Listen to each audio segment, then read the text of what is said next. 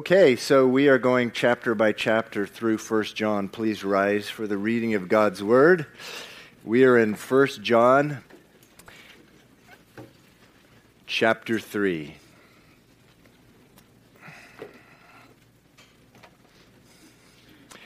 If you need a Bible, raise your hand. Calvary Chapel, we like not only to hear the Word of God, but see it.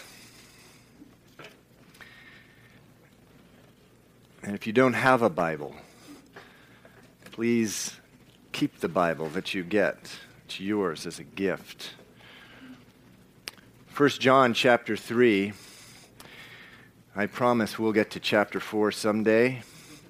And I promise our pace will be quicker when we get there, but I really feel like the Lord has me and chapter 3, has us in chapter 3 for a while. So let us again go to verse 16 of chapter 3. It says, By this we know love, because he laid down his life for us. And we also ought to lay down our lives for the brethren. But whoever has this world's goods and sees his brother in need and shuts up his heart from him, how does the love of God abide in him? My little children, let us not love in word or in tongue, but in deed and in truth. And by this we know that we are of the truth and shall assure our hearts before him. For if our heart condemns us, God is greater than our heart and knows all things. Beloved, if our heart does not condemn us, we have confidence towards God. And whatever we ask, we receive from him because we keep his commandments and do those things that are pleasing in his sight.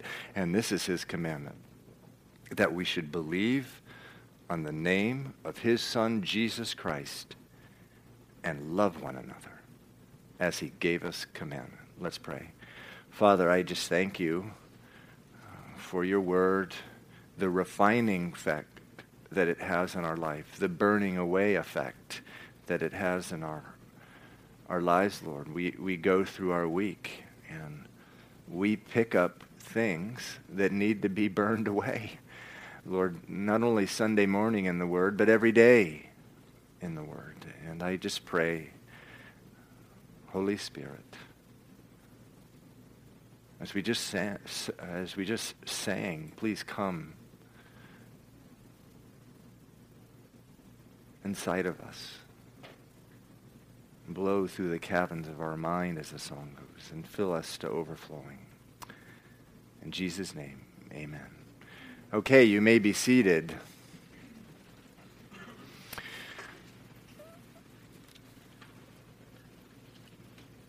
So, verse 23,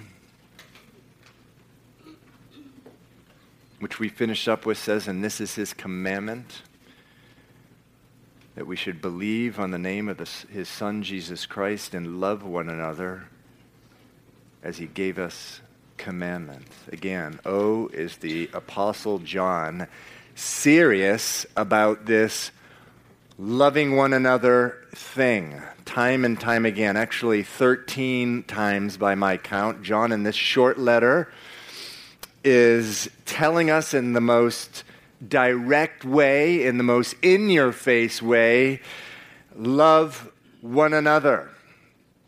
And I should say that he is not the only apostle, the only New Testament writer to emphasize this point.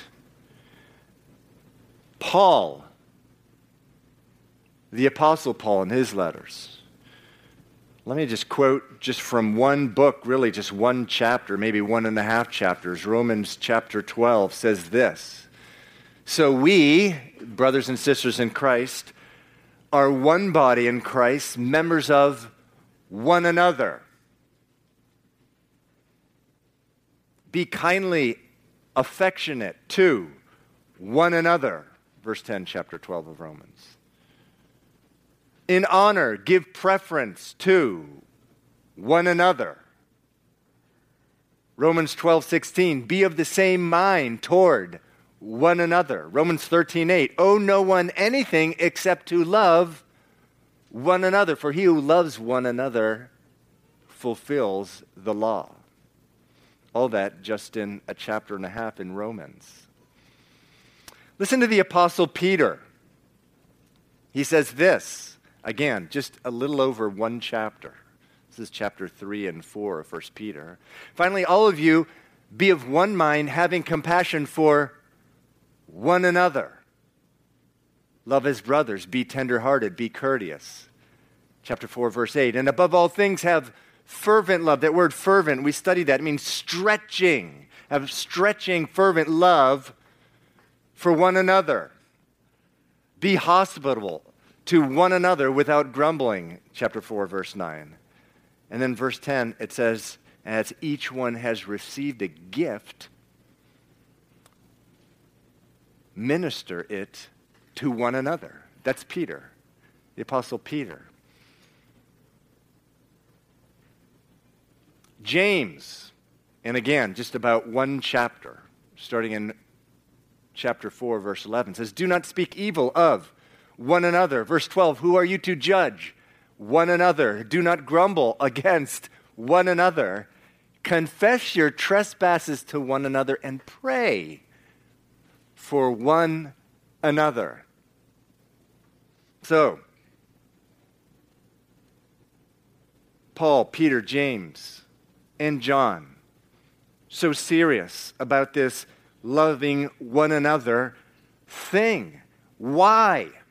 Now, we discussed that the last couple of Sundays. If you weren't here, you may want to grab the CDs. But uh, the reason they are so serious about this loving one another thing is that when you love, when you love you, and you love you, and you love you, when you do that, you are giving a picture of what Jesus did on the cross for the world. And when the world is watching you love one another, they're watching a picture of, of the cross. Now, this is kind of a mystery. Jesus goes even further in John 17. He says, When you love one another, the world will believe that the Father sent his Son. Now, I don't totally get that.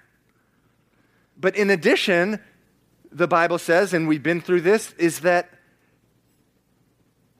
when the world watches you love one another, they're watching a picture of what Jesus did on the cross. What do I mean by that again? Love, the Bible says, before anything else, is the Son of God dying on a cross. The more we read the Bible, the more we let go of other ideas we have about love. We are, we are just a, they're just a, a shadow. Our ideas about love that we pick up in the world, just a shadow of what love really is. Love, the real deal, is the Son of God dying on a cross. That's what love is. 1 John 3:16 where we began. By this we know love because he laid down his life for us. What is love? It's Jesus the Son of God dying on a cross. Again, verse 16. By this we know love, because he laid down his life for us. God the Father took the indescribably horrific ugliness of all humanity's sin, past, present, and future, and he placed it on his son. Now, just let that sink in. I mean, you think of the sin this week alone, just the last two days alone. ISIS pulling up into an Iraqi city where it's 95 degrees out, scorching weather. They pull up in an ice truck filled with bombs.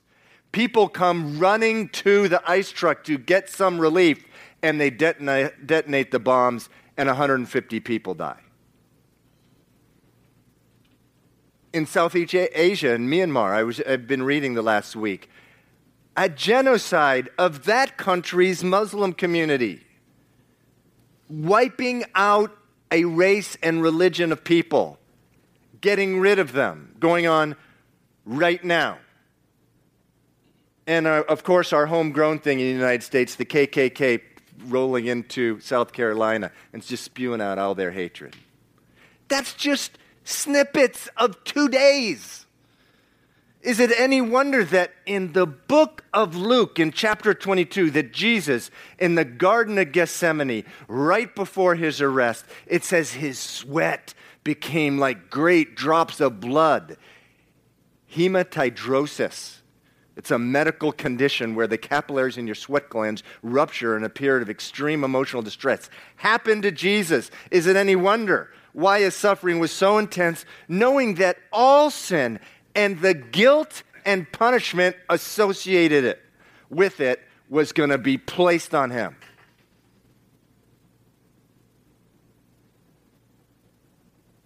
knowing full well the holiness of his Father, that the wrath of God was going to be satisfied, the justice of God would be satisfied, being poured out on him rather than on you, on you and me.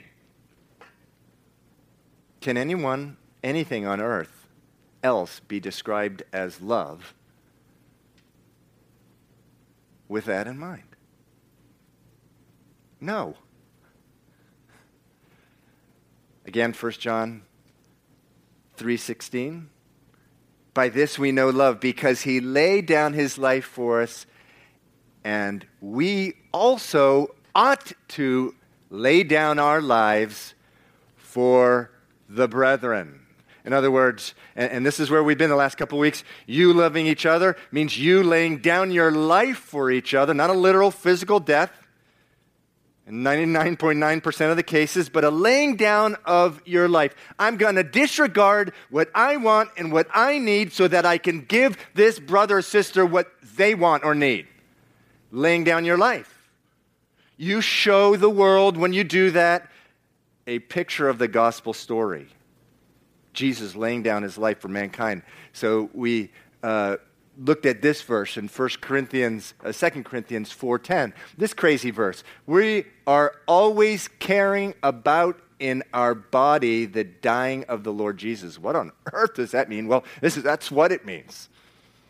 Laying it, the context of that verse, that's the Apostle Paul saying that, is him being persecuted, crushed, and, and, and, and knocked down be in his service of other brothers and sisters in Christ. And so he says, we carry around the body uh, uh, of the dying of the Lord Jesus. And, and, and what he means by that is when people look at his, when they look at your life, where you're really laying it down for a brother, sister in Christ, they're seeing the dying of the Lord Jesus. You're telling the gospel story so that when you open your mouth and actually tell the gospel to them, the good news, that they've been separated from God because of their sin. The penalty for their sin is death, but Jesus died for them. It'll all make so much sense because they've seen your life doing the same thing, dying, laying down your life. So that is why, in the night before he died, Jesus shared these words with his disciples. Again, he said, A new commandment, this is the night before his crucifixion, a new commandment I give to you, that you love one another as I have loved you. Now, how did he love them? Anyone, shout it out. He died for them. As I have loved you, that you also love one another. By this, all will know that you are my disciples if you have love for one another. So the old commandment was what? Love the Lord your God with all your heart, your soul, your mind, and your strength, and love your neighbor as yourself. The new commandment, love another as I have loved you. The wonderful thing about the Jesus' words, a new commandment I give you, to love one another as I have loved you, it didn't just go in one disciple's ear and out the other, in one ear and out the other of his disciples. Man, did they drive it home. Again, we already saw Paul, love one another, love one another, love one another. Peter, love one another, love one another, love one another. James, love one another, love one another, love one another. And then the Apostle John, he not only does the same thing, but he takes it to another level, man. Those other guys, they died in their middle age. He died when he was 90. By the time he writes this letter, he's an apostle of love, but let me tell you, he's tired of hypocrites. He's tired of people playing church. He's tired of it. And, and he has a holy kind of anger. Most anger is not righteous. The anger of man does not achieve the righteousness of God, but there is an anger, rarely, that man can have which is righteous. And, and you sense that from John. And more or less what he's saying uh, several times, man, he gets boss and blunt. He gets Holy Spirit blunt, actually. In, in chapter 2 of this letter, again in chapter 3, and again in the next chapter, chapter 4, in so many words, he says, Listen, if you're not loving each other, you're not a Christian. Can we just be black and white? Oh, oh man. Does that offend the way that we do church? Chapter 3, verse 19 says, And by this we know that we're of the truth. What does that mean? By this we know whether or not we're a Christian. That's what he's saying. That's what he means. By this we know that we are of the truth. By this, by what? By whether we love one another. By this we know that we are of the truth and shall assure our hearts before him, meaning the assurance of our salvation, the assurance of our relationship is when we're out loving one another. The Bible says that when we were saved, it says the love of God was shed abroad in our hearts. And so a confirmation of our salvation is when we're loving one another. We ended last week in verses 20 and 21. If our heart condemns us, God is greater than our heart and knows all things. Beloved, but if our heart does not condemn us, we have confidence toward God. Now, as I said last week, these verses actually, I believe, have been widely misinterpreted.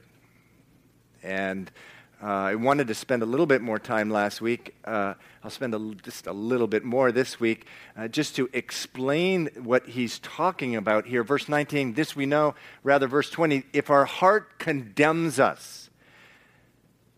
As I mentioned last week, if you do a word study of the underlying Greek word for condemn there, the Greek word that's usually used for condemn throughout the New Testament is a different word. This one's different. The underlying word is it's, it's the word katagnosko, which means it's talking about knowledge. It's mean, it, what it means is talking about really conscience here, the conscience of doing something wrong. So one translation says this, 1 John 3.20. Uh, this is the, um, the Living Bible translation. But with, if we have a bad conscience and feel that we have done wrong, the Lord will surely feel if we even more, for he knows everything we do. So um, remember, the whole subject is love. So the idea of this verse is if you're holding on to some unforgiveness to another brother or sister, some sister in Christ, or bitterness, or you're not actively loving them and serving them like you know you should, your conscience is going to start bugging you, but your problem is bigger than your conscience. Your problem really is with God because um, this is a big, big issue with God. If your conscience is telling you this, well, you better believe God knows it because God knows all things. That's what this verse is talking about.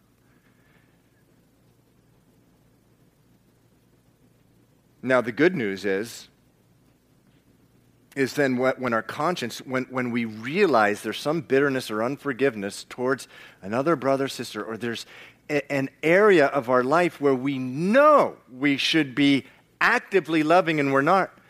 1 John 1 9.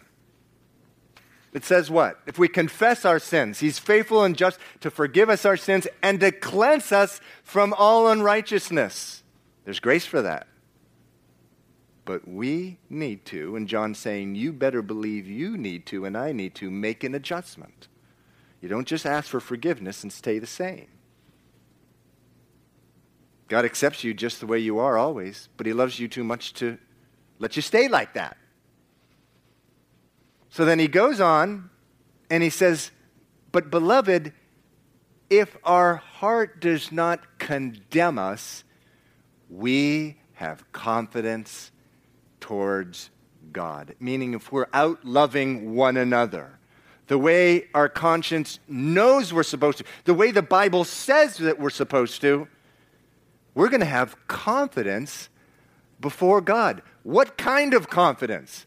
That's what verses 22 and 23 are about. Listen carefully as we read together. And whatever we ask, we receive from him. Now that is confidence. Would you call that confidence? I would. That is confidence. Again, verse 20 says, if our heart, uh, rather, verse 21 says, Beloved, if our heart does not condemn us, we have confidence towards God. What is that confidence? that whatever we ask, we receive from Him. Because we keep His commands and do those things which are pleasing in His sight. And this is His commandment that we should believe on the name of His Son, Jesus Christ. In other words, what Jesus did for us, what he, that He died for us, that He rose again from the dead for us, and that we love one another.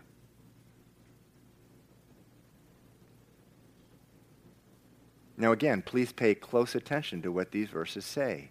They say that you can have no confidence of answered prayer if you're not loving one another. They say that. You can have no confidence of answered prayer if you're not loving one another. The flip side of that coin is if you are actively loving one another. And oh man, has it been the experience of our church in this ministry that I've seen this. If you're actively loving one another, you can have confidence that you will receive what you have asked for in prayer. It's the Word of God. I know it makes us bristle. We don't like this kind of responsibility, do we? Now, I want to pause here, and I want to share some thoughts that I feel like the Lord has, has really been speaking to me about. And I want to share them with you about a grievous evil that has crept into the church of the United States of America. And actually it recently hit home uh, uh, uh, the consequence of this uh, this evil has recently hit home in a very tragic way in my, my very own family. Be a little patient with me. It's going, I'm going to bring it around to the first John 3 teaching, but it's going to take a while.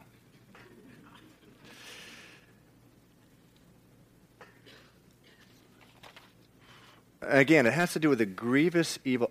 And, and, and what I mean by that, a subtle twist, a sneaky, perverted twist in teaching about grace in the church in the United States of America. Now, grace. Calvary Chapel in the city, we teach grace. And I can't tell you how much feedback we have received over the years from men and women that we open up their eyes to grace. The teaching on grace. What is the teaching? Let me briefly tell you what the teaching on, on grace is. Grace, what is it? What is grace? Louder. Getting what you don't deserve. That's what grace is. Now, people sometimes use the words grace and mercy, sometimes interchangeably, uh, but actually, mercy is a subset of grace.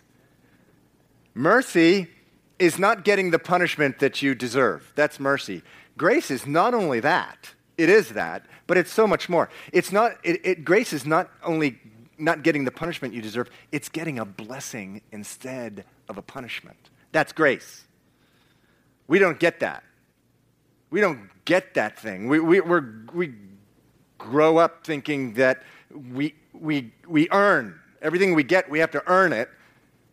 And if we make a mistake, if we veer off to the right or the left, man, we get punished for it. So we don't understand grace. And when we come to the Lord, we have to uh, be deprogrammed from the ungrace of the world.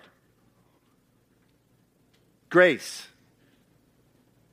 Getting what you don't deserve. Mercy is not getting the punishment you deserve. Grace, not only not getting the punishment you deserve, it's getting a blessing instead.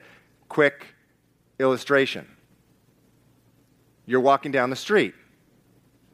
A complete stranger doesn't like your clothes you're wearing, so he knocks you up the side of your head. That's what he does. Mercy is not calling the cops or filing charges against him or her. Won't be sexist up here. Grace is not only not calling the cops and filing charges against him, it's inviting him over to your house and cooking dinner for him. That's grace. And you say, oh, well, that's foolish and that's crazy and that's unwise. Who would ever do that? God would. In fact, He did it with you. In fact, He's already done it. You have knocked God upside the head a thousand times by violating His law and choosing your own way over His a thousand times plus. And you know, God's holy. He is El Shaddai. He's God Almighty. He's the maker of heaven and earth. Knocking God Almighty upside the head a thousand times is a serious thing. The Bible says you deserve death and hell. Eternal judgment for that. He's God Almighty. You don't just whop God Almighty upside the head. You don't do that. Death and hell is what you deserve. And though it's what you deserve, God loves you and sent his only son to die for you, to take your punishment away. That's mercy. But God didn't stop with mercy. He raised his son from the dead who now knocks on the door of your heart. If you open the door, he will come in and he will have that dinner with you. That's what the Bible says, Revelation 3:20. I, this is Jesus speaking. Stand at the door and knock. If anyone hears my voice and opens the door, I will come in and I will dine with them, and he with me. That's grace. That's grace. We teach at Calvary Chapel in the city that when you open the door of your heart and you make Jesus your Lord, He comes into your life, and, and through the washing and regeneration of the Holy Spirit, you become as clean, as perfect, and as blameless as pure as you will ever be for all eternity at that moment, at the moment of faith, when you ask Christ to come and take over the throne of your life and you get off it yourself and he comes on, you're as perfect and blameless as that at that moment in the eyes of God as you ever will be for all eternity. That's what the Bible teaches. That's grace. Colossians 1:22 says this, you who were alienated and enemies, now he has reconciled through death to present you holy and blameless and above reproach. That means there's not even a hint of wrongdoing that, has, that is on your account or in your account. You are above reproach in his sight. Now, how many of you feel like that? There's not a hint of wrongdoing in his sight. Your position. How many of you feel like that this morning? Well, you may not feel like it, but if you've asked Jesus in your life, it is a fact. And the Bible says your salvation is as an anchor, it's lodged in heaven, it's secure for you. And there's nothing that you can ever do, good or bad, to change that position. Because of Jesus' death, and resurrection, you are holy, blameless, and above re- reproach in His sight. Jesus' blood on the cross, He's wiped away all your sins, past, present, and future. Jesus' last words on the cross It is finished. It is done. What was done? What was finished? Everything needed to be done for you and I to be made perfect and blameless before God, and we can't do anything else to add to it. That's grace. And that's what we teach here. But so hear me out. Thank you for your patience. So, in the last 30 years, there's been a twisting of this doctrine in the Church of the United States of America, and this is it. And this is what's happened as a result.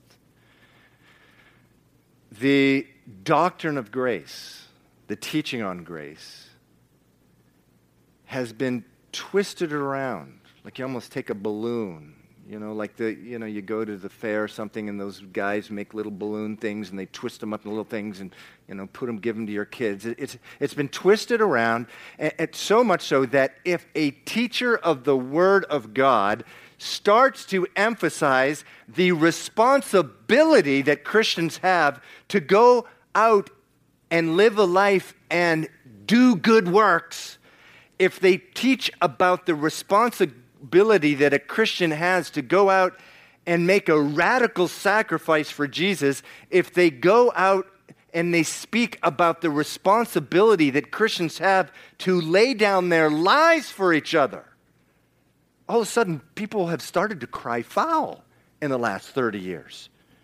And, and, and what they've become like the grace police. And anytime anyone starts talking about too much about Christian responsibility, about going out and doing, going out and sacrificing, going out and laying down your life for one another and loving, they cry foul. That's the law. We've been freed from the law. Christ has freed it from it. Don't put us back under the law. We were saved from that. And let me tell you the effect that this has had on the church and on the United States of America. And yeah, I believe it seeped into our church. It has made us fat, lazy, and loveless. And weak. Why weak? Now back to our verses. What does verse 22 and 23 say? Why weak? It says, Whatever we ask, we receive from him. Because we keep his commandments and do those things which are pleasing in his sight. And this is his commandment that we should believe on the name of his Son, Jesus Christ, and love one another as he gave us commandment. We're weak because we're not loving one another, and as a result, we're not seeing answered prayer. Plain and simple. Well, I'm just going to go ahead and do this sin because I know God's already forgiven me for it. How many of you have said that in your life?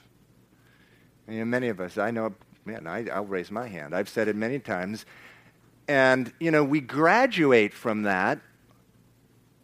And, and, and, but then we graduate from that and we start doing something which is more or less the same. It just doesn't sound as bad. You know, I know that brother's hurting, but I really don't have the time to help out. Thank God I'm living under grace. I know that sister's hurting, but you know, she's really not my type. She's really aggravating. She's so time consuming. She's not really like me. I'm really too tired. Thank God. Thank God. I'm living under grace. I know I should be giving more. I know I should be tithing. I know I should be sacrificing and reaching out. Thank God I'm under grace. This is it. This is what has become, this is, ha- this is a result of this twisted kind of teaching. talk too much about responsibility, and the grace police go, oh, no, whoa, whoa, whoa, whoa, that's not grace. What about this verse? This is Jesus. Luke 14, 33. So likewise, whoever you does not forsake all that he has cannot be my disciple. Oh my. How do we take that verse and somehow make it conform with what you know, our teaching on grace is. So let me get close and personal with you. About two years ago, a little under two years ago, I got up here and I quoted this book. It's called One Way Love. It's by Tullian Tchividjian, Billy Graham's grandson. My father um, attended his church, was in his church. And so I quoted from this, and, and, the, and the, the subtitle here is Inexhaustible Grace for an Exhausted World. And it has, some, it has some really good stuff in here. It does. Because it's exhausting trying to earn what God has already given us for free. It's true, that's exhausting.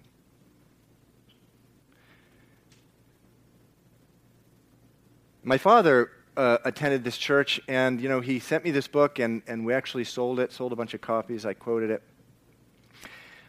but you know there was a couple things in, in the book that I made me a little nervous. There are a couple quotes. One of them was that, that was this: "Grace doesn't make demands; it just gives." Grace doesn't make demands it just gives. The Bible doesn't teach that. The Bible says grace demands everything. That's what, that's what we just read up there. And as, because my father went to the church, I, I you know, he, he would tell me, you know, listen to this sermon, listen to that sermon, and I became increasingly uncomfortable with the ministry because it was the same thing. There was that distinct feeling from the teachings that, man, if, if you go out and you start teaching, unless you forsake everything you have, you cannot be my disciple. Oh, man, this guy, I think this guy would have a huge issue with that. And then my father himself started getting nervous with his teaching. That he left out the doctrine of sanctification, which means the process of growing by dying to ourselves and becoming more like Christ. It just seemed not to be evident. And then some national uh, leaders, including Tim Keller, started calling the guy out, saying, This is unbalanced. Your teaching is unbalanced. Well, a month and a half ago, he resigned because it was found that he was in an extramarital affair. My dad's pastor. And I hate to tell you this, but I wasn't surprised because bad theology leads to bad behavior. Bad theology leads to bad behavior. And it's tragedy, you know, there's three kids, pray for them, and, you know, they're separated now, and of course the church, that, that whole thing, it's just such a tragedy what happens in churches. It just breaks my heart. These things make me physically sick when I hear about them.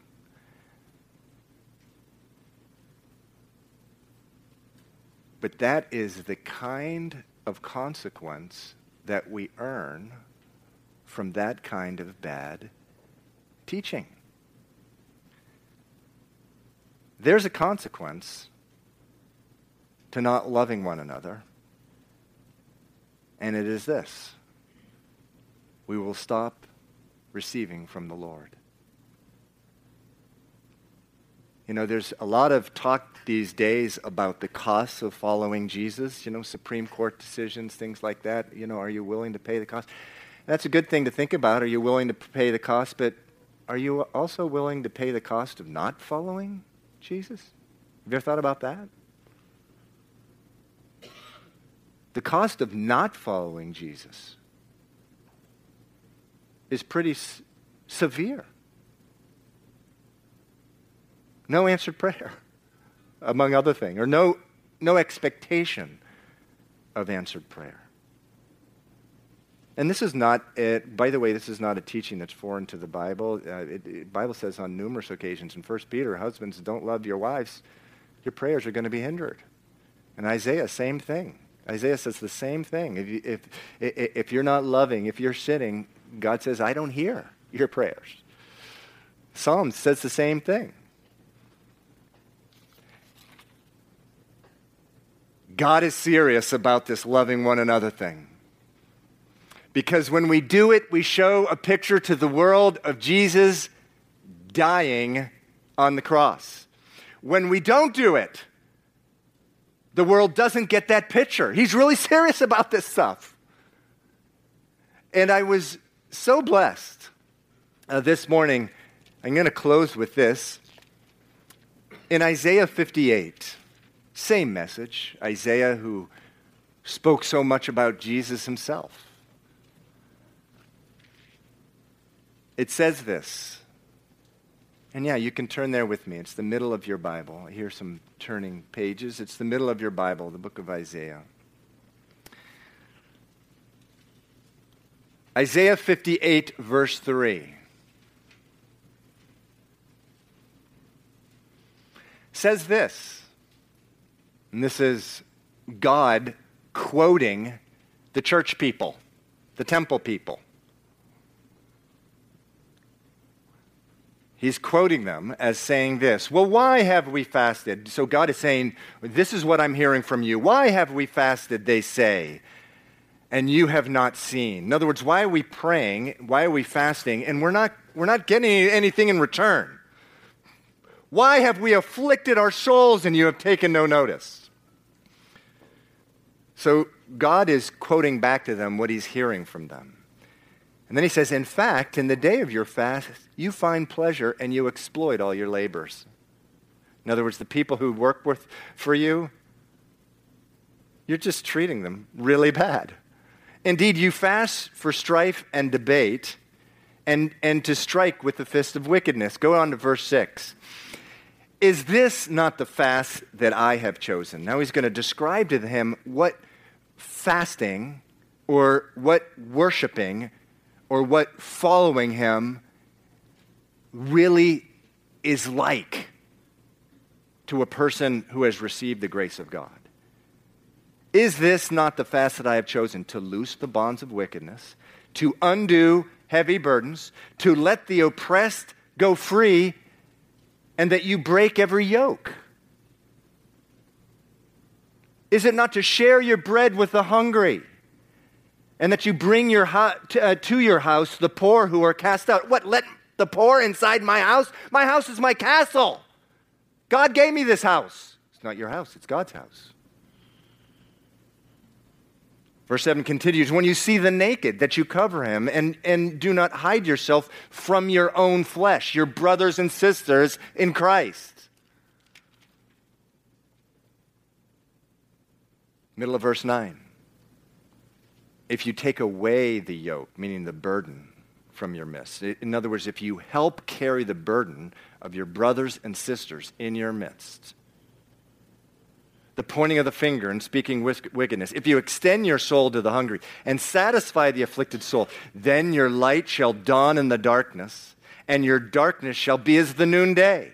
The Lord will guide you continually. He will satisfy your soul in strength and strengthen your bones. And listen, you shall be like a well watered garden and like a spring of water whose waters do not fail. That one's so good, I want to put it up on the projector. Isaiah 58 11. You shall be like a watered garden and like a spring of water whose waters do not fail. Is that familiar to anyone? It is to me because it sounds a lot to me like verse 19 of 1 John um, chapter 3, where he, uh, where he says, and, and by this we know that we are of the truth that, are, that and shall assure our hearts before him. And then verse 21 says, if our heart does not condemn us, we have confidence towards God. Meaning, we're like a watered garden.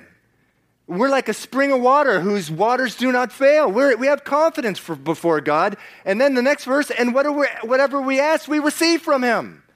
And this is what I see with those men and women who follow the Lord. They have received the grace of God, they've received the abundant life, and they're just pouring out what they've received. What was the song that we sang right before the message?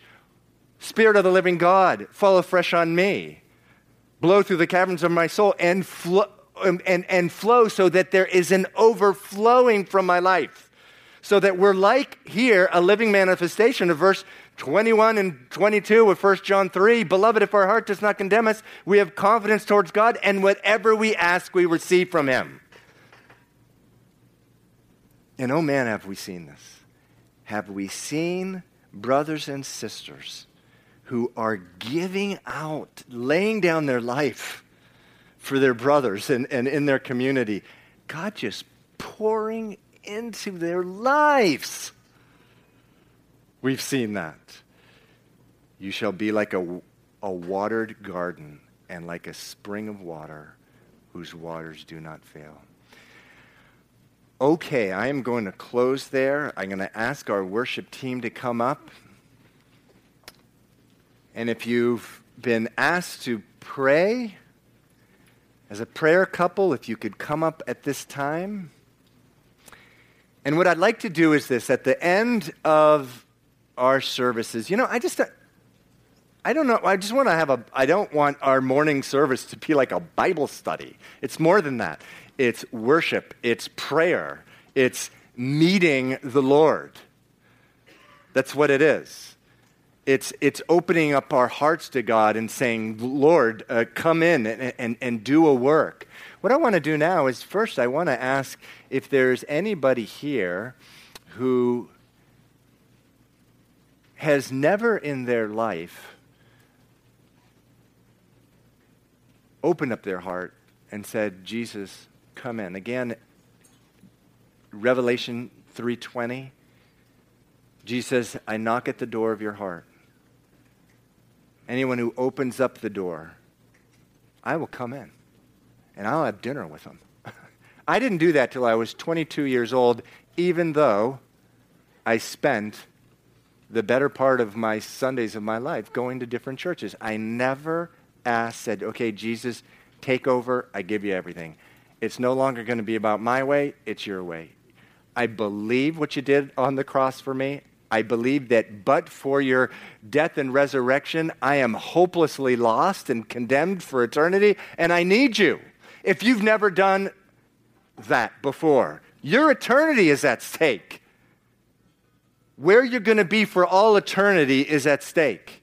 You need Jesus and his cleansing power and the blamelessness that comes by faith in him. You need that in your life, I promise you. And if you've never done that, I just want you to come up and we can pray. It's a short prayer of faith. The Bible says we're, we're saved by a prayer of, of faith from our heart and not by any good works that we can do.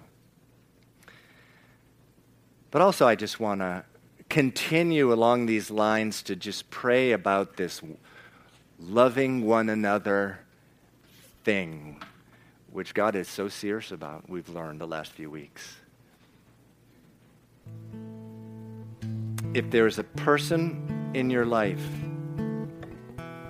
particularly a brother sister in Christ, anywhere, wherever they are, whether this church or anywhere, where you're holding on to unforgiveness, come up and pray. Or if you know that you know that you know that you are not actively loving and serving, if, if, if you know that you know that you know that you're lazy, fat, and comfortable when it comes to serving, come up here. You know, I speak to my own heart as well. Come up here and we'll pray for you. If you feel like you've had a dry prayer life, I haven't seen the hand of the Lord. Could it be that there's that you have a loveless heart? That you're not taking this loving one another thing seriously. Come up and pray about it. Why don't we stand for the closing worship song and we'll pray. If you want to pray, uh, you come up. I'm going to close us with a closing uh, prayer and then you can come up if you'd like. If not, just stand in where you are and worship the Lord. Father, we just thank you for your grace. Lord, not only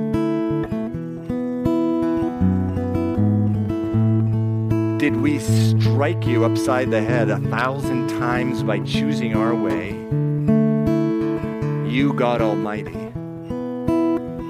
instead of your ways, not only did you take the punishment for us doing that, through that agonizing death on the cross, but you rose from the dead and you poured out blessing. Poured out your spirit. grace. We thank you for that. But Father, we don't want to abuse that grace. We don't want to be a part of this twisted American wrong teaching of grace. We don't want to wind up falling into grievous sin in our life because we've grown so lazy, fat, and comfortable. Lord, we ask, fill us with the Holy Spirit. Blow through the caverns